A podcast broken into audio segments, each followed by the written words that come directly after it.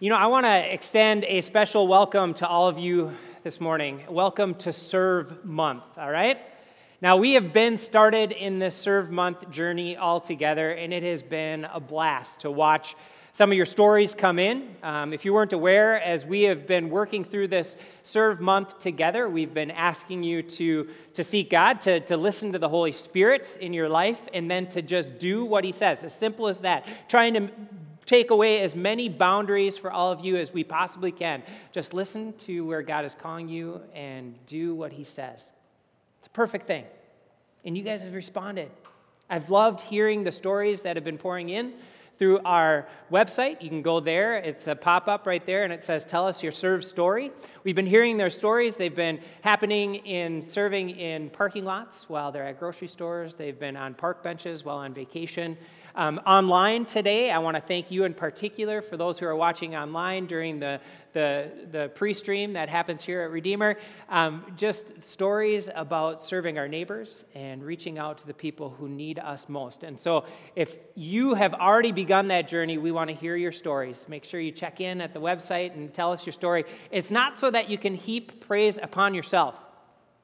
It is so that you can share your serving story with somebody else so that they might too hear the voice of God in their life calling them to go out and to serve, and so it inspire other people. So thank you. Thank you for being with us all on this Serve Month journey together. So, all right, with that said, I want to say 2,000 years ago, the process of picking students, whether it was philosophy or religion or traditional academia, teachers would pick their students from prominent families with proven pedigrees. In fact, an established teacher would take on students from families that had an academic background already, exclusively within generations of the best minds that money and prestige could promote. The value of a teacher, you see, was measured on the success, the connectedness of the students that they taught. But Jesus, 2,000 years ago, had a very different strategy. You see, He started by inviting two sets of brothers firmly rooted in the working class. And while we recognize them today, those two sets of brothers, for their carefully crafted accounts, their incredible writing that has encouraged the people of God for 2,000 years, Jesus didn't invite these four working class men, four fishermen. He didn't invite them into this movement that He was starting. He didn't invite them in for their academic prowess. He didn't invite four fishermen in for their potential political influence. He didn't invite four fishermen in because their parents had lots of money that they could contribute to what their movement was all about. Jesus invited four fishermen because He was looking for strength, for resolve, and for loyalty. Jesus was looking to set the core, to establish the core of a world-changing movement. He wasn't assembling a high-achieving classroom. And Jesus didn't just stop with fishermen. He invited a tax collector of questionable repute. Jesus invited a zealot. Do you know what somebody described as a zealot does? In today's terms, that understanding would be a combination between a lobbyist and a protester, with global overthrow of the government as their goal. Jesus invited a man who was only described in God's word as a thief and a liar. And after His death on the cross, Jesus invited a persecutor of Christians in a vision. Now, there were others whose stories we don't know, but this class of students was not the type of people whom you would expect to be at the core of a transformational movement that started over 2,000 years ago, that today still draws 2.38 billion people, to follow Jesus worldwide. It's a big number. I don't think that they were starting with four fishermen in order to do something that even fell short of that. According to Matthew, the tax collector of questionable reputation, Jesus started preparing His students by moving from community to community, proclaiming something that He was calling a new kingdom. And as the crowds began to grow, Jesus shared with all the people, including those he identified as his students, his disciples. He invited them into an upside-down strategy where every value that they held was challenged. A strategy where the poor owned the kingdom, where humility wins over hubris. Jesus taught a new way of thinking that valued the law and called all of humanity to put love into action. You see, at first, Jesus' disciples, they watched him work. They watched him teach. They watched him heal the sick and cast out demons. Jesus' disciples watched the miracles. And all the while, Jesus was carefully filling this classroom with the students you would least expect and the students that you now know because they make up the 12 disciples who followed Jesus. Jesus' revolutionary teachings, his effortless healing, and his miracles, they were drawing people by the thousands to him.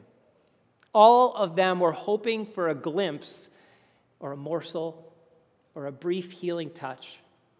And as the crowds began to grow, Jesus invited his disciples into a greater participation in the movement. Now, the context that I want to look at from God's word comes out of Matthew 10. And the best way to provide even greater context into God's word is just to read the few verses that go ahead of it. So I want to get us into that, starting with verse 35 of chapter 9 in Matthew. Jesus traveled through all the towns and villages of that area. He was teaching in the synagogues and announcing the good news about the kingdom. And he healed every kind of disease and illness. When he saw the crowds, he had compassion on them, because they were confused and helpless, like sheep without a shepherd. He said to his disciples, "The harvest is great, but the workers are few. So pray to the Lord who is in charge of the harvest. Ask him to send more workers into the fields." You see, the need was great all around them, all around Jesus and his followers. You see, the message, the mission, the movement of Jesus was exactly the destination that all of the lost were seeking. A message and movement this important, this seismically transformational. It needed more voices, more hands to help, more feet to lead, more power to heal. It needed more hearts to love. So in that very next verse in that Gospel of Matthew, we read this. Jesus called his 12 disciples together, and then he gave them authority to cast out evil spirits and to heal every kind of disease and illness. Jesus gave this mismatched, overmatched student body he had gathered from the docks and back alleys and the streets. He gave this group of roughnecks, he gave his disciples the power to do what they had seen only Jesus do before. Jesus gave his disciples the power to heal spiritually, to heal emotionally, and he gave his disciples the power to heal physically. Jesus gave them a new message of a new kingdom and the miracle power that reinforced the message. And that reinforcement gave every disciple, every one that he was about to send out, credibility. In fact, it made them incredible, right? Before Jesus dispatched his disciples into mission, Jesus gave his disciples the tools that they needed. Jesus passed his authority on to his disciples. They saw the way that he moved, and they moved in that same way. Jesus gave his disciples exactly what they needed to be the epicenter, along with him, of God's seismic impact on all of humanity. This was the first of a ripple that would become a tidal wave that we are still riding today, 2,000 years later. What then? That was firsthand, right? The disciples were seeing him face to face. When Jesus was giving authority to his disciples, he could reach out and he could touch them. He could instruct and empower while looking each of them in the eyes. What about now? How does that work now? Jesus promised us, this is how it works. Jesus promised us the Holy Spirit, that it would guide his followers and empower his followers to even greater things than Jesus accomplished. While we hear all these stories, we hear all of the truth about Jesus, and he says that by the power of the Holy Spirit, his followers will do even greater things than him. Paul was that man, as I mentioned earlier, the later on disciple of Jesus who was persecuting Christians when Jesus came to him in a vision. He called him. And he was putting into words what it was like to see and experience the movement of the Holy Spirit. And he put it into words in a letter to the church in Corinth. And he wrote, "Now, dear brothers and sisters, regarding your question about the special abilities or the gifts the Spirit has given us, I don't want you to misunderstand us. There are different kinds of spiritual gifts, but the same Spirit is the source of them all." You see, then Jesus gave his disciples the tools they needed, and now the Holy Spirit fills us with his gifts and gives us the tools we need today. In the Holy Spirit, Jesus gives his followers the power to do exactly what we are called to do. I want to say that one more time.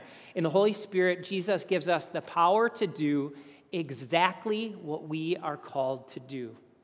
For those disciples in Matthew 10, he gave them the authority to cast out demons, the authority to heal every disease and illness. In the power of the Holy Spirit, followers of Jesus receive a great gift, gifts that are the tools to live the life and reach the lost for whom Jesus calls his followers. Now, right here, I want to pause. Are you hearing about this Holy Spirit? And do you want to step into God's empowered purpose for your life? Then I ask you, have you ever received Jesus in your life? Have you said yes to Jesus in your life? If the answer is no to that question and you desire to say yes today, to Jesus and this empowering of the Holy Spirit, or if you want to, I want to invite you to pray the prayer with me, but if you also have lost sight of God's mission in your life and you want to recommit your life to Jesus, if you want to say yes to more of the Holy Spirit today, then I invite you all in this room and online, I invite you to bow your heads and to close your eyes and to pray this prayer aloud with me. I want to ask that you would all repeat each phrase after me. Heavenly Father, I'm sorry I have sinned against you. Thank you, Jesus, for dying for me. Please send your Holy Spirit to live in me. Today, I say yes to following you. Amen. Please, if you would, if you'd keep your heads bowed for just a moment longer and your eyes closed, if you said yes to Jesus for the first time, or if you said yes to recommitting your life to Jesus today and more of the Holy Spirit, that I want to invite you to raise your hand right now.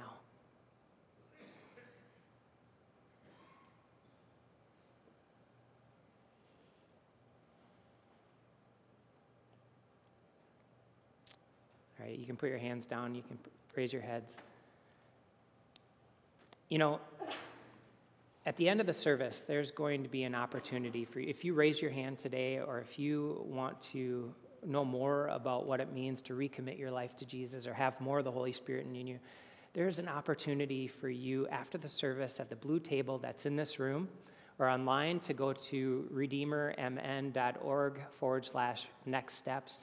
And you can learn more about what those next steps are in your life and have somebody to celebrate with you for this saying yes moment in your life. It's pretty awesome. I believe that God is doing something special. Special in this room here today, special as a part of this whole Serve Month through his people here at Redeemer. For everyone who raised their hand and for everyone who's ever said yes to Jesus, he has big plans for us. God is calling you by name into his purpose of healing and hope for the world. I can't wait to see the rest of July and Serve Month, but the rest of what he's about to do with each of us. So back to the story. Jesus gave his disciples authority in person. And the Holy Spirit gives us his gifts. In Matthew's account, right after that first verse in chapter 10, where Jesus gives his disciples authority, he names each of his disciples. Here are the names of the 12 apostles. First Simon, also called Peter, then Andrew, Peter's brother, James, son of Zebedee, John, James's brother, Philip, Bartholomew, those were the four fishermen, by the way, Philip, Bartholomew, Thomas, Matthew, the tax collector, James, son of Alphaeus, Thaddeus, Simon the Zealot, and Judas Iscariot, who later betrayed him. Each one a name given to a person. You see, it meant something that Jesus had chosen these 12 men for a very particular purpose. It is important that we know the names in this Jesus class. Jesus named his 12 disciples. Those were the 12 closest to Jesus. Those were the first to receive gifts. And the thousands in the throng listening and receiving from Jesus, he only names the 12. Those were the 12 he identified as his disciples. Their identities were inseparably linked to Jesus. In their writings, we know that their identity was wrapped into this proximity that they had with Jesus. Matthew described himself as a disciple of Jesus. Peter, Jesus' disciple. John, the one whom Jesus loved, because John was always special, right? You see, for those 12, they were marked forever as Jesus' disciples. How about now? Where do we as Jesus' followers find our identity? Now, the world we live in right now makes that question really complicated and confusing. Just to say I identify as is to ignite a cultural and political storm. We think it's original to the age we live in today, but this was the same storm that was brewing in this time of Jesus. In fact, that Apostle Paul that we talked about earlier, who was the persecutor of Christians that was called by Jesus, he was asked that same question, or he contemplated that same question in his letter to the church in Corinth. And he says, how should we be regarded? That's the question he's pondering in that letter. What should our identity be, is what he's asking. And he says these two things, that we should be servants of Christ and stewards of the mysteries of God. You see, it's not a new question for us, finding an identity. And the answer is always the same. When we are a follower of Christ, our identity, first and foremost, is as a servant of Christ. And so I identify as a Jesus disciple. First and foremost, I identify as a Jesus disciple. And Jesus shows us what this looks like. In John, he records the words of Jesus this way. So now I am giving you a new commandment. Love each other, just as I have loved you. You should love each other. Your love for one another will prove to the world that you are my disciples. You see, when we love one another, we reveal our identity as a disciple of Jesus. Jesus named the 12, and our identity as a disciple is revealed when we serve, when we love. Now, as we work through this account of the 12 disciples of Jesus, we see that they are given authority and their identity was firmly placed in Jesus. In Mark's gospel, we clearly see what happens next. I want to remind you, last week we had four perspectives from all four gospel writers on the miracle of Jesus that we were looking at then.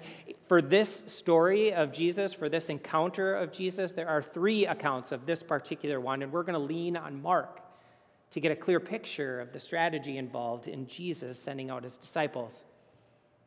Mark 6 says this, Then Jesus went from village to village, teaching the people, and he called his 12 disciples together and began sending them out two by two, giving them authority to cast out evil spirits. You see, his focus is on the sending them out two by two. They aren't covering the most ground by spreading as thin as possible for the widest swath and the harvest of God that Jesus is revealing? No. Jesus sent his disciples out two by two. Now, in the instructions that follow, and in all three of the Gospels that talk about this, we could deduce that they are sent out in pairs for their own protection. We could deduce that they were sent out in pairs so that somebody had a complementary skill set to another. But in the whole of Scripture, from the very beginning through the entirety of the Old Testament, all the way up to this moment, God reveals that there is a unique strength benefit that comes when we go together. In that moment, then, Jesus sent his disciples together, and now, out of 1 Peter, God has given each of you a gift. From his great variety of spiritual gifts, use them well to serve one another. Now we are empowered through the gifts of the Holy Spirit, and we are sent to serve. The mission of every follower of Christ, the purpose of every Jesus follower, for all of us, we are sent to speak and to serve. Our mission is simple, really. We are sent to serve, equipped with the gifts of the Holy Spirit, sent in the person of Jesus to serve one another. This last spring, my oldest son graduated from high school. It was a momentous event in our family. We weren't surprised that he graduated from high school, but this moment signifies an incredibly significant step that he's taking in his life. See, he turned 18, and so he is legally an adult, despite what people would say otherwise, right? He chose a school to go to college that's not anywhere close. And he graduated high school. So you know what we did? We threw a party, right? And if you know my wife, Kim, a lot of you do, you know that it was the biggest, it was the best, it was the most thoughtfully put together, it was the most caringly curated party that has ever existed for a high school student of all time, right? For those of you that know my wife, you know that there was mac and cheese at that party with like 84, I think, approximately different toppings that you could put on mac. I didn't know people put toppings on mac and cheese. It was phenomenal. But what it meant for us to put that party together is that for months there were lists, some of them honey-do lists. There were plans and preparations and yard work and all of the things that you do to get ready for a lot of people to come over to your house. And we worked diligently. We stayed up late, mostly her, and we put this together. It was the day before, the Friday before the Saturday party, and we looked at the list and we realized that there was no way that we could get everything we needed to get done before that next afternoon was going to come. We just didn't have the time to finish everything on the list. But we have some pretty awesome friends. There was a couple that came over the day before. We didn't invite them. They just showed up ready to work. And so we put them to work and worked alongside them. And in the 4 hours that they were there, somehow that entire list got finished. Everything on it. You see, Kim and I on our own, 4 hours wouldn't have been a third of what we accomplished with those two other people. It's so true, isn't it? It's true, the power of having good friends, but it's true that when we serve together, something special happens. These are verses that are so often quoted in weddings, but Solomon knew that there was something special in serving together when he wrote these words. Two people are better than one, for they can help each other succeed. If one person falls, the other can reach out and help. But someone who falls alone is in real trouble. Likewise, two people lying close together can keep each other warm. But how can one be warm alone? A person standing alone can be attacked and defeated, but two can stand back to back and conquer. In fact, three are better, for a cord of three strands is not easily broken. Serving together exponentially increases your effectiveness. And so today, I want to invite all of Redeemer to increase our effectiveness in serving. When you walked in today, there was a half sheet of paper that was on your seat. And it had the outline for a serving initiative for all of Redeemer. See, for the last 7 years, Redeemer has been a part of this back-to-school project within Fridley Schools. It's called the Fridley Community Resource Fair. And what it is it matches resources with students and families who have very real needs as they head into the school year. And we have been mobilized over these last 7 years. It might be longer, actually. These last 7 years, we've been mobilized to bring backpacks and school supplies so that they can be distributed to kids who genuinely need them. And over these last 7 years, we've faithfully, as a community, we've brought backpacks. But this year, I want to do something special. This year, I want to see within Redeemer God move in a more unified way. You see, on our own, we can bring a backpack or two, or maybe, if we're really ambitious, 4 or 5. But when you put all of those efforts together, then something special happens. And what one person cannot accomplish on their own, all of us can accomplish together. And so for Fridley Schools this year, let's bring 100 backpacks, right? Let's do it as big as we can. Over the next 2 weeks, you can bring those backpacks in.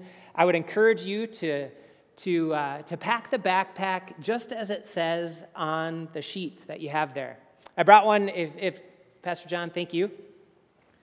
My lovely assistant. No, just kidding. Oh, my gosh. The opposite, except not as lovely for me. But this is an example of an elementary school backpack. It's got all the things that are on that list and nothing more and nothing less, right?